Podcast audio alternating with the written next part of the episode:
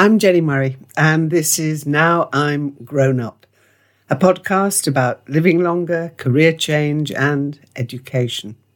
Another podcast which can help you think differently about your development is the Squiggly Careers podcast, hosted by Helen Tupper and Sarah Ellis, the authors of the Sunday Times bestseller, The Squiggly Career.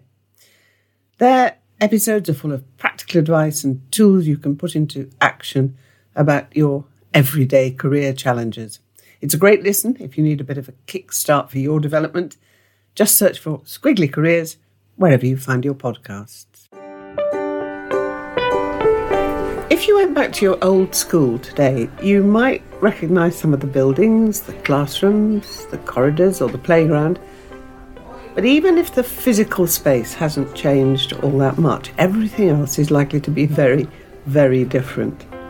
It's not just that there'd be a sea of new faces. If you peered inside the inner workings of your school, that would be different too. Instead of whiteboards and blackboards, there might be interactive smartboards, maybe even Google Teach. On the timetable, there might be subjects you don't recognise, and what you'd read in the textbooks would be different too, if indeed there were any textbooks. Education is constantly being reformed, and in recent years there have been big changes underway. When I was at school, we took exams called GCE and, of course, A level. Now there are GCSEs and A levels, but how far away are we from the next big change? I'm Jenni Murray, and this is Now I'm Grown Up, a podcast about living longer, career change, and education. Each week, we hear from people who've returned to the classroom, now they're really grown up, to retrain as teachers and discover a whole new world of education. Well, this week we're looking at the education revolution, discussing why past and future changes in education make retraining as a teacher more exciting now than ever before. Joining me today is Laura McInerney, the Guardian education columnist and a former teacher who founded the teacher feedback app, Teacher Tapp, and Lord Blunkett, former Education Secretary in office when the then Prime Minister Tony Blair described his priorities as education, education, education, and education. education. That, of course, was in the late 90s.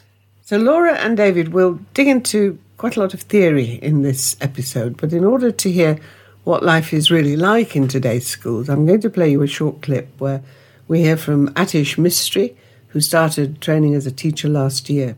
He is one of the younger teachers we'll hear from in this series, but even he returned to a very different classroom from the one he left. I'm Atish, and I'm currently a now mathematics teacher at a school in Banbury. And before this, I was in investment banking for a decade. There's many ways in which teaching has changed since I was a pupil. They're really subtle, some of the ways things have changed, and I can understand why, from an outside perspective, it seems that things haven't. Because unless you spend a sustained amount of time in the classroom, everything can look the same. It's very easy to come in, watch one or two lessons, and be like, oh my God, there's no revolution happening, there's no change happening. But technology is definitely one. I think the upskilling of teachers is another and the way that they've dived into new ways of delivering the same content. And then the other things have changed is that teacher networks are so broad. I think if you were a teacher 20 years ago and you had an issue with a classroom, that was kind of coffee room chat, staff room chat. Whereas now, I had an issue with behavior management with my year nines, for example, and I could just post something on Twitter and get 200 responses on how different teachers would respond to that situation. And so those kind of things have obviously had an impact for the teachers that are engaged enough to use those platforms. A lot has changed since my experience of being a pupil, but I think there's still huge scope for things to revolutionize further. I think two of the main ways in which we'll do that is number one, by updating the curriculum based on feedback from different educational stakeholders, including parents and pupils themselves, on what they really want pupils to be spending their time on. And I think the key, and this is the second point, the key lever to doing that is, is really re examining our relationship with standardized testing. And once those interlinked things change, then you open up all this time to really ask the question what is education all about? And for me, that's when the real revolution begins, is not so much how we teach in the classrooms, but what we teach and why. David, what was your experience of school? Well, mine was pretty bad. It was bad because I was at a school for blind children and it was a residential school. So you have to take into account my prejudices against um, the, the, kind of exclusion and, if you like, uh, inequality that grew from not being in the mainstream. But I did have very thoughtful teachers who did their best from the age of four to teach me Braille, to teach me tactile means of doing maths. Uh, and I think the most important thing was to teach me resilience because uh, you had to survive. And that was about learning to ride a two wheeler bike when you can't see. It was about roller skating and ending up in the children's hospital.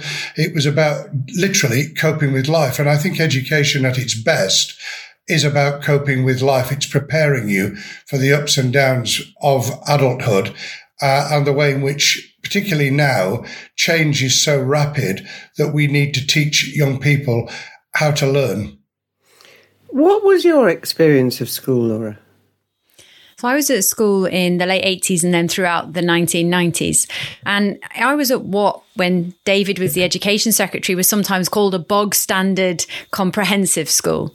And I guess the 90s was a a period of time in which most children by that point were in comprehensives, but we weren't really far enough away from the old grammar and secondary modern system to have truly grasped what it was to have every child in the country really getting a brilliant education that was traditional and academic, but also built in those life skills that David's just talked about. And I would say that, you know, when I started school, there was no national curriculum by the time I left school, it was thoroughly embedded.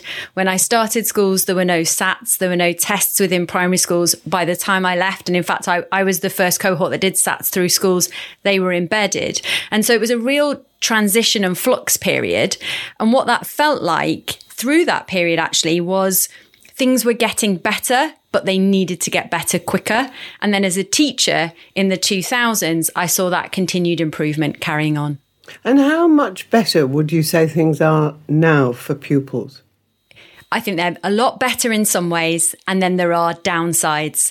You don't have, I think, anymore the really serious sink schools that through the 1990s and even in the 2000s you saw. So there were times when you would read Ofsted inspections in those periods of time, and you would be talking about massive numbers of pupils missing school, huge levels of misbehaviour. Actually, the level of achievement in some schools was incredibly low, and it did feel as if almost nobody cared.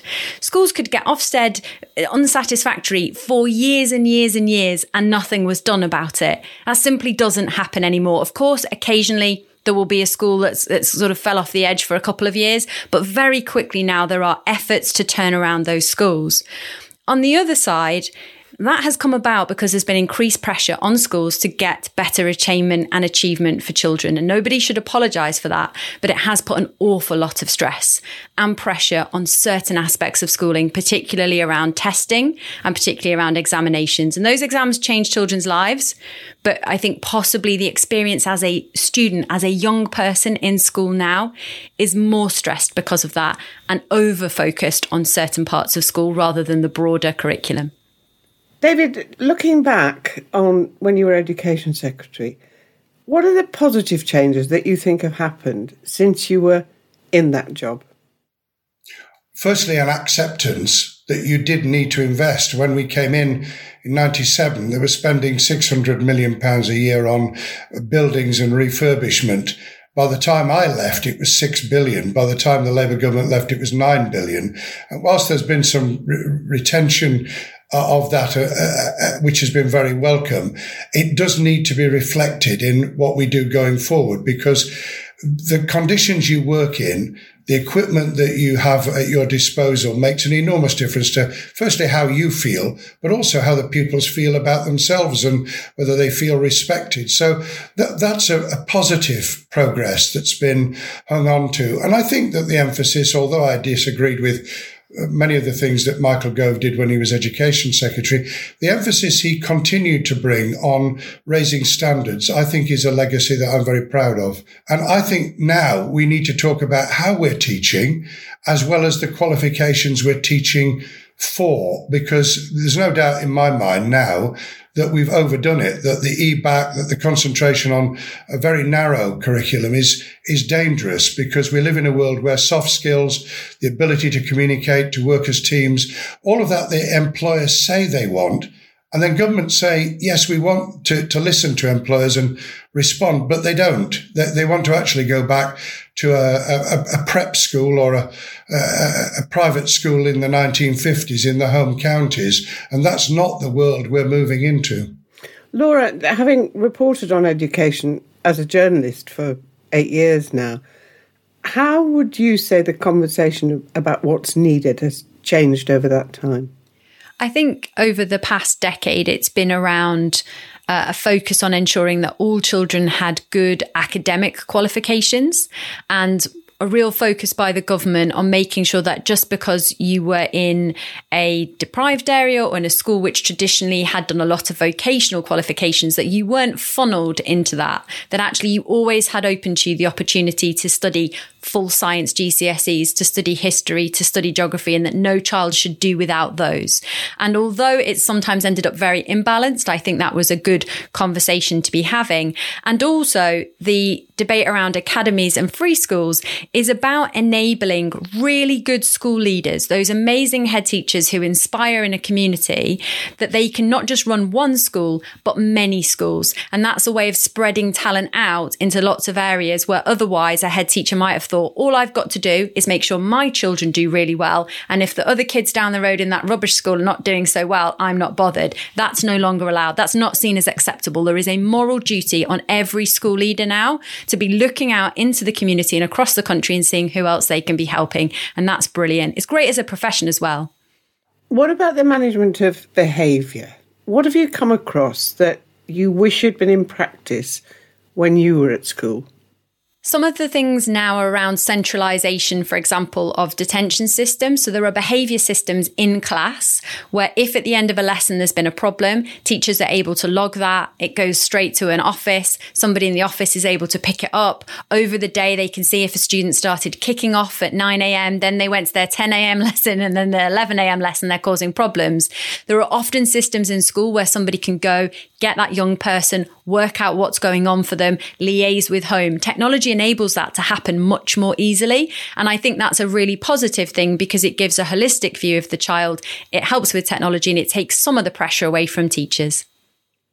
What for you, Laura, is the best kind of school? I mean, people argue about whether it should be a grammar school, an academy, a free school. What's the best for you?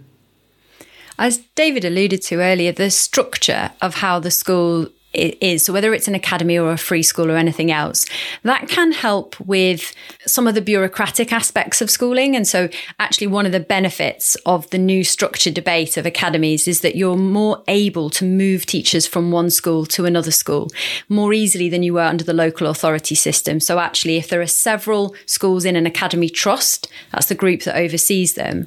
And one of the schools that's joined is struggling maybe with its maths department and you've got an amazing maths teacher in another school you're able to move them over to spend a term or a year with that school spreading their ideas. And it's one of the things when Atish talked there about the transformative power of networks, that's really useful in, t- in teaching to be able to get that spread. But I don't think that's the thing that makes it a good school. The name above the door or even the bureaucracy is not what matters. Teacher quality is really what drives the change. And that teacher quality has many different levels. It's about how knowledgeable the teachers are, both of their subject and also of pedagogy. It's how empathic those teachers are. And I don't mean something sugary and sweet and feeling sorry for children. It's literally about the extent to which you care about those students. You can communicate that. And as David said, you have high aspirations for every single one of your students. And that's a huge difference, I would say, between the time when I was at school and now. There really shouldn't be, or very rarely do we see a school where there aren't a number of teachers in that school pulling for every child to do something brilliant in the future. But the opportunities for that, it's come back to David's point on lifelong learning, I think have been pulled away. So I also went to FE. Uh, I did night school. I also did open university at times. Those opportunities are much more limited, I would say, than even 20 years ago. So we've sort of got schools much better. They're much more able to spread teachers around. They're much more able to use technology. The teachers are knowledgeable and getting ever more knowledgeable. There's this new thing called the Early Careers Framework, which gives every teacher for a few years when they start the right to more professional development. And that's incredible.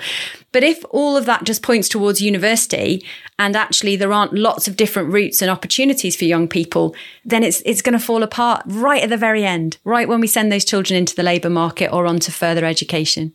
And Jenni, I agree entirely with Laura. I think that good leadership, first class leadership, but also inspirational teaching is absolutely crucial to success. And the youngsters themselves have got to feel that it's worth it, that there's going to be something after this that will carry them forward into wanting to continue to learn. Because, I mean, I, I believe that every day I learn something new. And when I don't, I'll be dead. So I think we've got to just inspire. And I do think that actually we have a cohort of teachers now that is absolutely tip top. I think that the, over the years, over the last 25 years, we've inspired young and old to want to come into teaching. People who've had, as, as we've already illustrated with Atish, we've, we've got people who have done something else and then decided what I really want to do is to be valued for what I am and what I do and to bring their experience back into uh, the classroom and beyond the classroom. Because the other thing that the pandemic's taught us is how inspirational we can be by linking online with face to face, linking the home with the school, widening it into the community. If we could get that as a, as a theme and as an inspiration, then I think we're, we're on a winner. And how, Laura, would you say pupils should be assessed in the future and disciplined? Blimey, on the assessment question, I think probably smarter people than me are already working on this. There is often a big divide between those who believe that exams are the fairest way, or certainly the most objective way of ensuring that students can get grades. And of course, we saw last year when there aren't exams and you try and move to other systems, you can end up with huge unfairnesses and even teacher assessment can have huge biases built into it. So I think to move away from exams entirely would be the wrong thing to do. But um, we can end up in a world where it's only exams, and that's the world we've ended up in. They're very, very high stakes. They all happen at the same time. And if you don't manage in one week at the age of 16 to be perfectly together in your life, then you're into problems. And I met a woman last year on the train and I said to her, Have you got children? You know, she said about her children. And of course, I always talk to them about schools. What age are they? She said, I've got one doing GCSEs and one doing A levels. I said, Blimey, must be a bit tense in your house. And she said, Well, it could be worse. Their father died last year. And I said, you know, I'm so sorry to hear that. And she said, and even worse, we applied to get special dispensation because you can get a mark against it on your exams. She said, unfortunately, it only lasts for six months. He died two weeks too early. Now, I've been a massive exams advocate always because of the fairnesses, and that really changed how I felt about it because I thought that can't be true. And I went away and I looked, and there is a sort of misery rate card that the exams have. You know, if you if you lose a limb in the months running up to your exam, you can get a percentage. I think it's two or three percent added to your exams. And I thought, this is ridiculous. We have built a system where when everything doesn't go exactly right in the right week, we give you two or three percent. What about second chances? What about a more flexible system? What about something more humane, really? What have we become when that's the exam system? So I don't think where we are is right, but I wouldn't want to come away from it completely. David? I was just going to say it's a sensible mix, isn't it, that we need that actually ensures that we we test a range of skills. I mean, what I was tested in was my memory. I happened at the time to have a brilliant memory. It's not quite as it used to be, but that saw me through. I passed O level physics. I knew nothing about physics, but I'd learned enough in the last three months of the, the year I was taking it to be able to pass. That's a ridiculous situation. That was pretty much the situation I was in. I was in Barnsley in a girls' grammar school, and it was just learn, learn, learn, learn, learn, and hmm. churn it hmm. out on the day. And of course, we all did very well in, in that way. David, I, I think we can accept that we need more teachers and we need really good teachers. What we are talking about in our podcast is the idea of older people having done a career, deciding they're going to do something different, and they decide to teach. In this technological world where so much seems to have changed, how easy do you reckon it would be for somebody in their 50s or 60s to take on the education system at the moment as a teacher? I think the challenge will be adapting to the way in which young people operate. I mean, if you've just had teenagers yourself, you're in a different ballgame, aren't you? You're learning about it. If you come in when your children are in their 20s or 30s, then you are actually learning new skills as well as teaching. You'll have the great experience of having been in the world of work. You'll know all about pressures in the world of work. You'll be able to cope with that. But the two things that really arise, and we've touched on them already, are discipline issues. You've got to like young people to teach. You've got to really warm to them rather than be afraid of them. Uh, and secondly, that business of learning the tech and being able to use it effectively. Now, in many jobs, you will have been expected to do so and you won't have been expected to, to put it on one side. When I was Education Employment Secretary, we spent a billion pounds on buying tech, early tech for schools. What we didn't do was train the teachers in how to use it. How do you think, Laura, older people can easily step into teaching, having done another and possibly very different career? I mean, I think on the technology point, actually schools have kind of gone backwards on that and fell behind a lot of workplaces actually. So although during david's time as education secretary a lot of money went into technology for the last 10 or 11 years it hasn't. So it may well be that if you come from another industry you'll get to school and be surprised at how untechnological it is. Recently i run an app called Teacher Tapp which surveys teachers each day and we were asking about pigeonholes. And actually the majority of schools still have some kind of place where they put paper notes into trays. And thankfully, that's changed a little through the pandemic as people have started to move to online systems. But schools are not always as technological as you might think. So that will be a barrier for some, but not for everybody. I remember, David, when we've had discussions about these kind of things all those years ago, you were very keen about teaching citizenship and supporting families in education and in health. And I, I remember often thinking, good Lord, are we expecting too much of teachers? You know, they've got to do sex education, they've got to look after the children's welfare and their well being. Do we expect too much, really?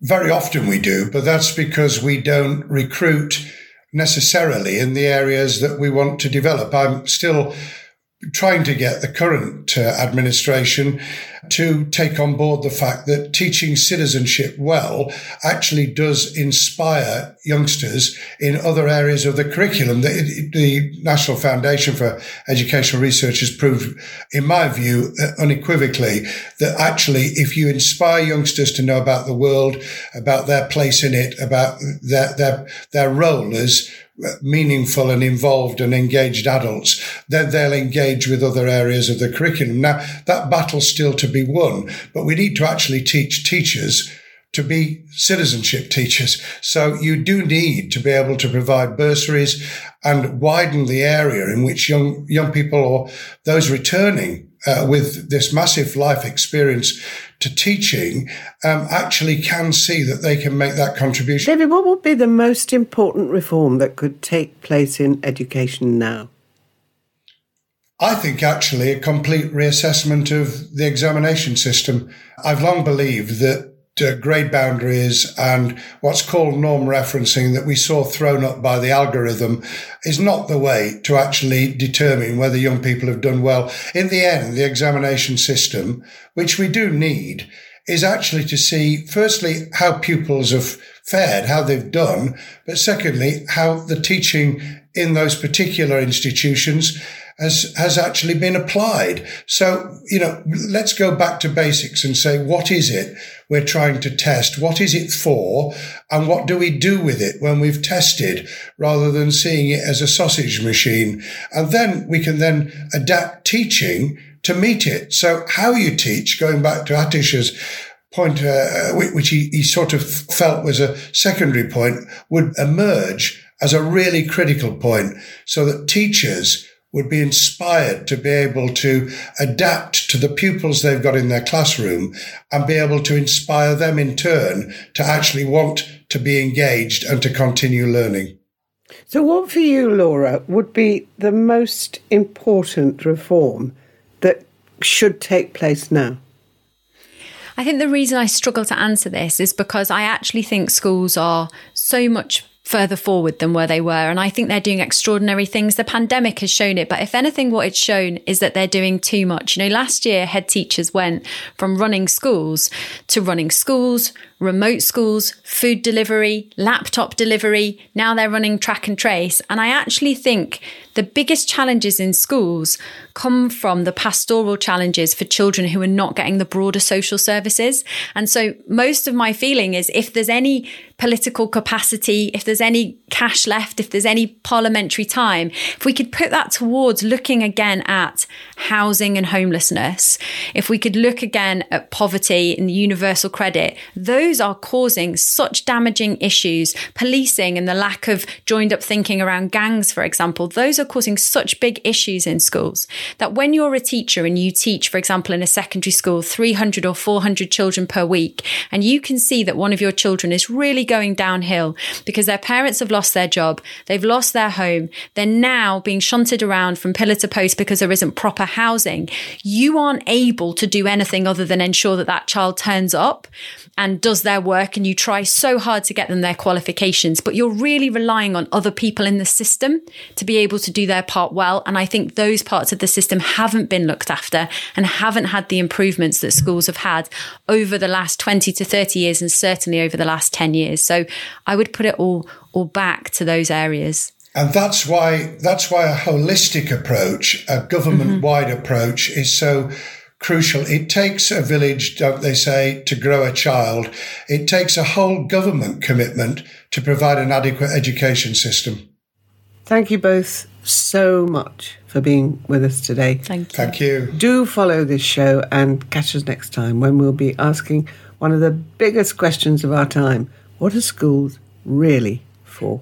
And it's so nice to have you doing this, Jenni. I have to say, without being flattering, it's um, you see, old talent is still talent. Did you just call me old talent, you cheeky old monkey? and it's nice to have done it with Laura as well, so that's very good. Now I'm Grown Up is brought to you by Now Teach, a charity which inspires talented people to bring their experience into the classroom. If you feel like a change and want to use your existing skills in exciting new ways, nowteach.org.uk. Or, if you know someone who you think would be an amazing teacher, send them this podcast. Maybe it'll be just the push they need. And don't forget to follow the show and leave it a rating on Apple Podcasts. Now I'm Grown Up is produced by Antonia Cundy and Theodora Laludis, and the credits are read by me, Livy Podber, age 12.